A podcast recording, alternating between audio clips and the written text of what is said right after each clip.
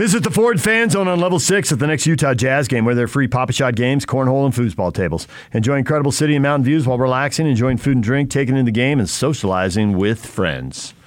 Time to bring in Hans Olsen. That was Riley Jensen. No, I don't know where you got that idea. Hans joins us now. You're from noon to three with Scotty G. This time of year, he roams the globe, broadcasting college football games on the radio, the network broadcasts. Hans, are you still in Utah? Are you off to Shreveport or other places? Tomorrow morning, off to Shreveport. Can't wait. It's going to be a fun one. I, I mean, I don't think the game's going to be very close, but I'm excited to get out there. I, I do love calling these games. It's, it's fun, and I've had a chance to call BYU on on the national broadcast a couple of times. So it's it's always exciting. It gives me a chance to to send a more broad voice out there for BYU and Kalani, and and it also gives me a chance to call these games. I do. I love calling it. It's just it's it's a lot of work. It's a lot more work than I would have thought to be a, a good color analyst. Yeah, I mean, I, that's why I thought it would be cool to get you on before you go to let folks know that you're doing them. And I know you've done them in the past and you'll do them in the future. But you're right. The reason why I thought you'd be an expert to have on is because you we, we already know BYU. We do deep dives on them a thousand times over. But you, in order to be prepared and keep your job and sound uh, the way you want to, you have to do deep dives on the opponents, which means you've got to know UAB, UAB inside and out. Yeah. And and I'm sure you've you've already that's an ongoing process here that you know and it takes countless hours to get to that point. So when you have done your studies of these guys, what are you thinking? I'm thinking the BYU should beat them pretty soundly. Uh, I, I think that they pose a couple of problems. They've got a pretty decent pass rush. They can get some one-on-one rush. So I I don't know if we're going to see Barrington out on the outside. I don't know if it's going to be Keim. I, I my guess is Keim will probably start. I don't know if you've heard anything on that, PK, but those outside guys, both Freeland and Keim or Barrington on the tackle positions are going to be key in this game for BYU to get the, the, the size victory that I know that they want to get because there is some really good one-on-one pass rushing that goes on. The other thing that they've got, they've actually got the nation's leader in yards per catch. Yeah, the tight end. Shropshire, uh, no, uh, Shropshire is the wideout. The tight end's the second leading receiver on that team, and he, he's good. He's really good. Uh, but they've got this wideout that just runs deep, PK, and he just he gets over the top. I, I don't know how he does it. And, and it's not that he's got thousands of yards. He's he's like 680 yards on Right, the year, right. but it's over 27 yards per catch. And if he typically if, if he's catching a ball, he's going for a touchdown. So BYU is going to have to be prepared and just make sure that they stay over the top on that. That tight end that you talked about, PK. Yeah, I think he's last, like, averaging like 20 yards of reception, isn't he?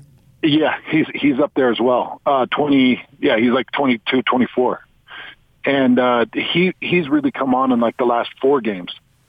Is is is where he's really come from, and he's he's become a big time deep threat as well. He, this quarterback, he's not much different than Logan Bonner.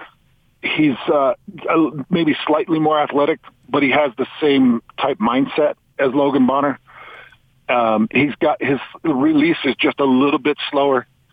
He, he's not quite as snappy. Logan Bonner gets the ball out of his hands pretty quick. This guy will delay just a just a touch. So BYU should have an opportunity to try to get that rush on him. He he doesn't look to run, but he can. He will run, but he just doesn't look to run. They they run some zone read look option attack, but he really likes to give. He doesn't like to keep typically when he does keep, defenses aren't ready for it. So he does get some yards. So you got to keep an eye on him. But when I look at the talent that BYU is about to face, and and by the way, I spent most of my time watching the Alabama Birmingham UTSA game. But when I watch the talent, it, it really shows to me that BYU should have a, a very solid, dominant win over Alabama Birmingham. Okay, solid I can buy off on. Blowout I have a little problem visualizing just because BYU didn't really blow people out this year. They won comfortably. Uh, A Rod has certainly opened it up more than he did in his days at Utah, but there's still some of that logic to his uh, the way he thinks about football. You know, when you get up by two scores, you're not trying to win by four scores. You're shortening that game and getting out of Dodge. Yeah. And so I I can see comfortable. I mean, Utah State. I never thought they were going to lose the Utah State game, but they only won by 14. It's not Yeah. like they were out there blowing people out by 30. But having said that, you know, I can hear A Rod now. Well, we don't have to win by 30. We were up by two or three scores, and we got to the end of the game and got out of there. So, DJ, I guess the way I would define a blowout for BYU and what I'm expecting is control the clock. Yeah. Allgeier running. Um, Allgeier needs to get to like 114 or 115 yards to become the sixth all-time on uh, on career rushing for BYU. I think it's 114 yards in this game. And I, my guess is he gets somewhere around that 115 mark. He controls the ball. I, that's how I want it to be. At least I, I want them to kind of show some strength and dominance. So they'll control. They'll always have a, a kind of a lead, and I'm saying a 17 point plus win type type of game um, where Allgeier really controls. You know, to your point, DJ, I, I do think that Aaron Roderick he he loves to be fancy and he likes to put on a show for the fans. Uh, yeah, I want. I hope people out there understand that Aaron Roderick. He he comes from that mindset of hey let, let's be entertaining let's have some fun but let's be productive but let's put on a show for the people he he knows how much BYU fans love what LaVell did and and you know you see all the people that LaVell brought to the yard when his offenses were high flying I, I do think that Aaron Roderick has this desire to to build that type of an offense that's fun to watch. So he's going to want to put it in the air. He's going to want to have some big scores, but I'm, I'm hoping that he doesn't get too far away from the dominance of the ground game, letting Allgeier go get 115, have a 36, 37 minute time of possession, control the game, and, and my consideration of 17 points in a game controlled would be a blowout. For comparison's sake, to get a better feel of the talent level of UAB, if they were to play BYU's schedule that they had this past season, as far as the what the seven uh, Power Fives, and then the uh, put uh, Utah State Boise in there, so I've got nine games basically. Does UAB beat? Does UAB beat any of those nine teams? Oh, um, yeah, they, they, they probably, you know, my guess Maybe is it'd a Arizona? Yeah, a, for fi- sure. a five and four or a four and five situation.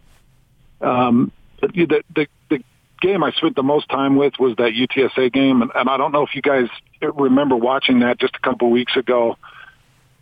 Uh, UTSA, uh, Alabama Birmingham had a, a like a six or five point lead. Yeah, right- right at the end, Six yeah. seconds left, and UTSA fumbled a snap, and the quarterback Right. scooped it off the ground and just kind of lobbed it Yeah. over the top to that tight end that you were talking about, PK, and he caught it and they, they won. So they were really close with an undefeated Texas San Antonio team at that point. Other than that, you got that Georgia game. Georgia just destroyed them. So my only sample size is they stayed okay close with UTSA, blown out by Georgia. Every other team they've played, I think, has been pretty mediocre to less than mediocre. My guess is it would have been like a, a five and four or four and five. I will tell you though, and I don't know how much you guys know about this head coach at Alabama Birmingham. This Alabama Birmingham team, they are the winningest team in Conference USA since 2017. This coach came in and took over in 2014, and he took over like a two-win team. And since 2017, he's gotten Alabama Birmingham rolling. They're actually a more winning team than Texas San Antonio uh, since 2017. And you know he got a, a National Coach of the Year uh, awards in 2018. So he's a good mind. And when I watch his teams, like uh, uh, for, like for instance, I watched um, Middle Tennessee State, and I'm just embarrassed for for the staff and the sloppiness. I mean, down to the basic techniques and the schemes. It's horrifying. I watch Alabama Birmingham, and I'm like, all right, that's a that's a, a program that I would put my son in. That's a program that I would want to play in. That's a it's a very sound program. Um, they they do make some sloppy mistakes at times, but the scheme is sound, and when they're when they're obedient to their techniques, it's sound. I can tell that they're well coached. So with UAB, Well, I guess this actually has to start with BYU. How healthy will BYU be on on both the offensive and defensive line? And do you think that they're going to wear UAB down on either side of the ball or both sides of the ball and really be controlling that game in the second half? Just on the offensive side of the ball, I do I do worry a little bit on the defensive side of the ball. Um, it's been it's been crazy watching them go through guys like Wilgar and watching them go through guys like Chaz Ayu, and you know we've seen some of their best players, Keenan and others, go down in this season. It's been so frustrating. So my guess is they come in. Um, I, I, ex- I expect a couple of guys to be out there. I expect Maher Mariner. I'm, I'm hoping to see guys like Summers, and, and I know that he's been dealing with injury all year, but I don't have as much expectation. I, and I, I know that Alabama Birmingham is better on the defensive side of the ball. They're the 11th best defense in the country as, as far as yardage is concerned. They're they're good, uh, and that's in the run game. Um, they're 11th best. I think they're 17th overall. But but I think that this is a different style offense that they're going to face, and it's a different style front that they're going to face. And when I watch what BYU did, I, I do I do expect that offensive front to be healthy. I watched what Utah did, sorry, BYU did to Utah's defensive front, and uh, I just don't see Alabama Birmingham really being able to hang in there. I I would imagine that their defensive scheme is going to try to throw a lot at the gaps and. Uh, which they didn't do against Texas San Antonio. They rushed three, probably 30%, rushed four, maybe another 30, 40% and then brought some blitzes and some different schemes. But I expect BYU on the offensive side to really be able to grind them and wear them down. And then on the defensive side, I just don't think Alabama Birmingham is inept enough to to really uh, push around a defense that that might bend a little bit. Want to hit you up about Urban Meyer. You know about him. You know his coaching style. You played at college. Now you played for somebody who might have been the polar opposite of uh, of uh, Urban Meyer. So I don't know that you can speak to that at college and how would how you would have worked. But obviously you played in the pros. And what did you think would happen with Urban? And are you surprised about what did happen? I'm not surprised. I am surprised that it went this fast. Uh, and I, I haven't had a chance to listen to you guys. I, I wasn't sure if, if you felt the same. I was surprised that it was 13 games. Sure. I, I wasn't surprised that he was fired from the NFL.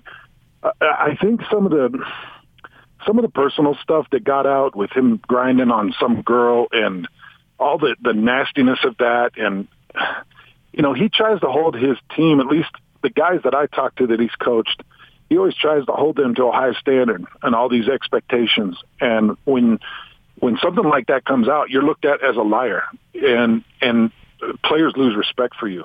They they really do. I mean, people out there might be laughing about that, but if you got a coach that's preaching toughness and preaching off off field behavior, and he goes out and acts like a wimp, or he goes out and gets a, a DUI and is found with some girl that isn't his wife, it, it really does take the edge off of that coach. It, you know that I, I don't I don't want to listen to you anymore. I, I, if you're going to sit there and preach to me, but you're not you're not going to follow your own advice, how am I supposed to look at you?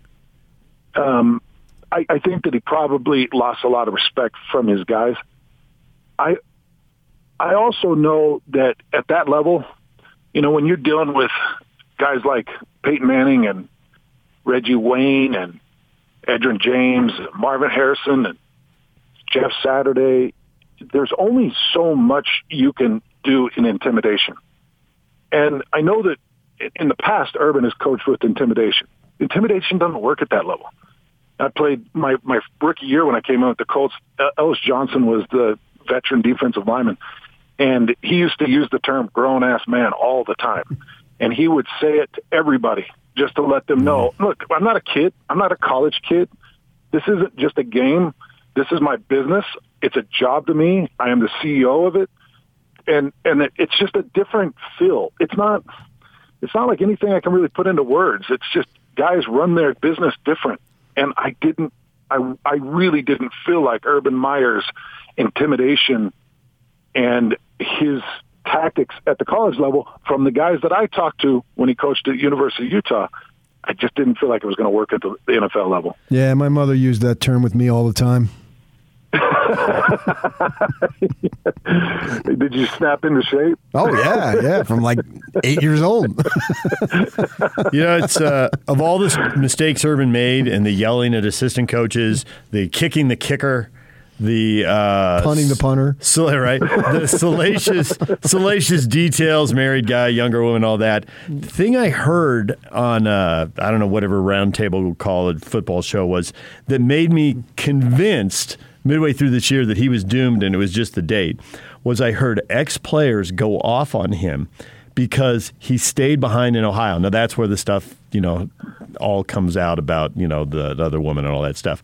But what they were upset about was every coach they'd ever had got on that plane and suffered in silence because a plane a long plane flight after a loss and and the players are hurting and the assistant coaches are going right back to start breaking down film and grind for the next game. The fact he wasn't on that plane loads of credibility right out the window. Not getting on the plane was a very big deal to those ex players.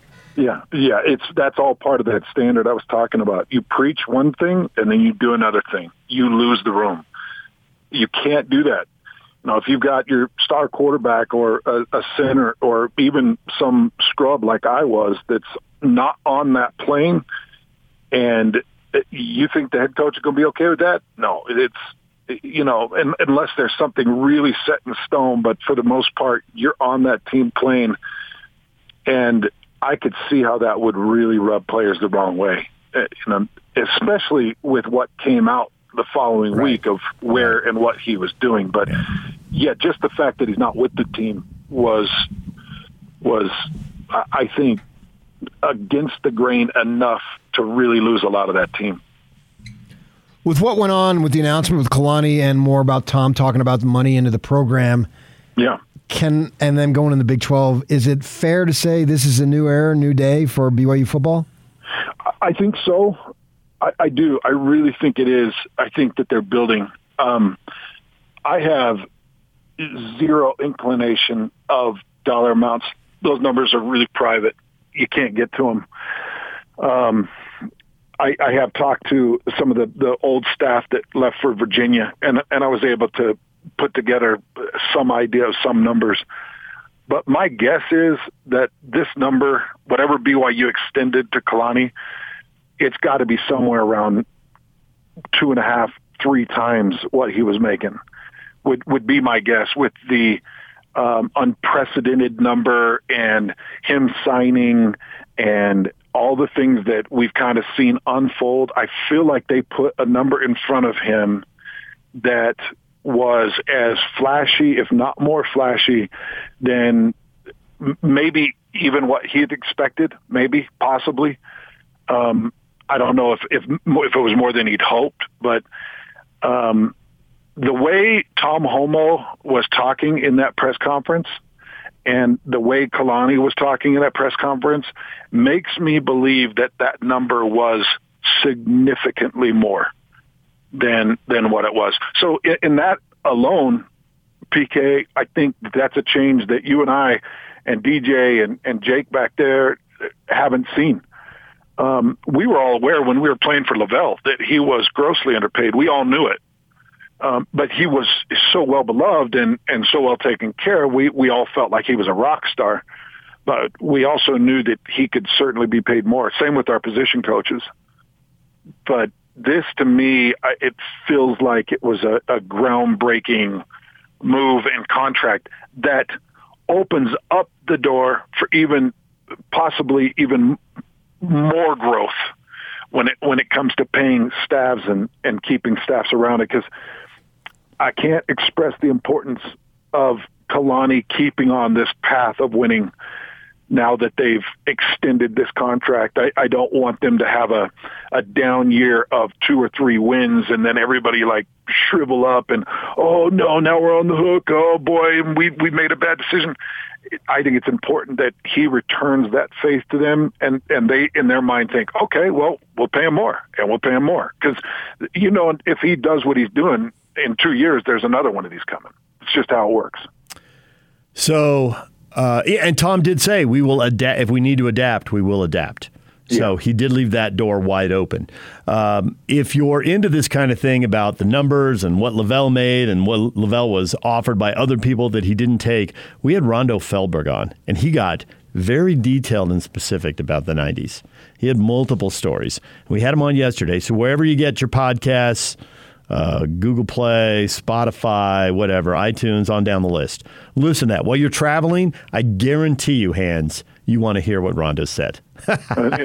Interesting. Yeah, he throws out LaVell, Miami, and a number. Whoa! Yeah. Um, but I think the thing, uh, and PK and I both did this after we heard the press conference, and Tom said we looked at what other teams the Big 12 are doing, and he said we looked at the Pac 12 and some other schools. Well, I'm sure you'd look at Utah because you're going to have to compete with them. And you probably have some access through Bronco. Maybe you can get a little background there, right? So there are other places they can go and, and get some of these numbers. And if you set Oklahoma and Texas salaries aside, because they're going to the SEC, so BYU is not going to be competing with them for very long, if at all, in the Big 12. And if you look at the 12 schools that will be the Big 12 in 2026, you can't get the numbers for Baylor and BYU because they're private schools. But you look mm-hmm. at the other 10 coaches, the fifth best paid coach, Luke Fickell, Cincinnati, $3.4 million. If BYU is giving Kalani that, that's still 50% less than what Kyle is getting at the U. So it almost seems to me that's the neighborhood BYU has to have moved into. And I know those numbers, you can fudge them because you can build in um, bonuses yeah. that are easier or harder to hit. So you know your base, but you also know if a bonus is likely or not. Yeah, it, I think that I think DJ, I think it, it sure seems like you're on the right trail. Like that, that is the exact trail that that I would have definitely followed as far as okay, where is the conference? Where are the coaches in mm-hmm. the conference? you know, what level do we need to get him to as far as conference coaching pay? Maybe with the, the promise of an opportunity of bigger and better times when Big 12 money kicks in mm-hmm. and, you know, being able to usher that team uh, an extension of longevity. You know, I, I know that money is a lot to a lot of people, but I think that Kalani's got plenty of it at this point. I think Kalani really wants to feel loved. He, he wants to feel wanted and uh, taking him to 2027, I think does a better job of that than a simple two-year extension that took him to 2025. So I think that that is a, a nice show of faith, and I think you're on the the, the right path with that, DJ. I, I don't know where I put him in the in the list of highest paid coaches in the Big 12. I certainly wouldn't put it in the top five. I I don't think I'd put it in the bottom five. Um, but I think that BYU is doing everything they can to, to try to push forward with the growth of this program and, and the, the, uh, the fortitude of it, knowing what they're about to head into in, in a season after, after one more season. Anything on recruiting day catch your eye, or was it uh, pretty normal? Are there any athletes out there you think, wow, that's a huge get? Uh, not really. Okay. No, I think that having Kingsley come back from Oregon, you know, if, if Kingsley if Kingsley stays on the path that he was on in high school, I do think that I don't know if he gets to Penei Sewell's level of hype, but he's got all the body types and strength and anger that Penei plays with, and I've seen level of play from him that would be equal to that of Penei's at that age. So I've got high hopes for him to be a big time player for BYU after he's now transferred back from Oregon. And we'll see where it, it, you know how it is. It all comes down to who you are, how you work, what your mindset is. So um, those are things that I can only predict based off of what I saw in high school. I'm excited for that. Um, I think that all three schools knocked it out of the park. I think all of them did great as far as going out and trying to get the talent that they wanted. It was nice to see BYU get Ice Moa. Um, I'm very close friends with the family, and I watched that kid grow up. I know that he's going to be a star. His brother's at Utah State. Speaking of Utah State, they got two offensive linemen out of the state that are fantastic. Uh, Teague Anderson, I think, is going to be a great addition. And I think Teague Anderson, it, he's he's a body type and style that he could go in and win a start in his freshman year, if not his sophomore year. Um, and uh, and I'm I'm just excited. I think that the talent in the state of Utah. I don't know if you guys heard us talking yesterday, but Steve Tate tweeted out that there were five Division One scholarships given out the year he signed and you know we're well over 30 here in the state so i'm happy to see this state really growing in in depth in football. Hans we appreciate it. Thanks a lot. You bet guys. Have a good day. Hans olsen getting ready to call some bowl games on national radio broadcasts over the holidays. And it'll start with byu and the independence bowl on saturday. Cool. DJ PK, what'd you miss in this show? What do you need to know? We will get to all of that next. The Jazz, the uh, NBA, the overtime thriller, and uh, big football game tonight. We talked with Lincoln Kennedy about that earlier in the show. We'll get to that next. Stay with us.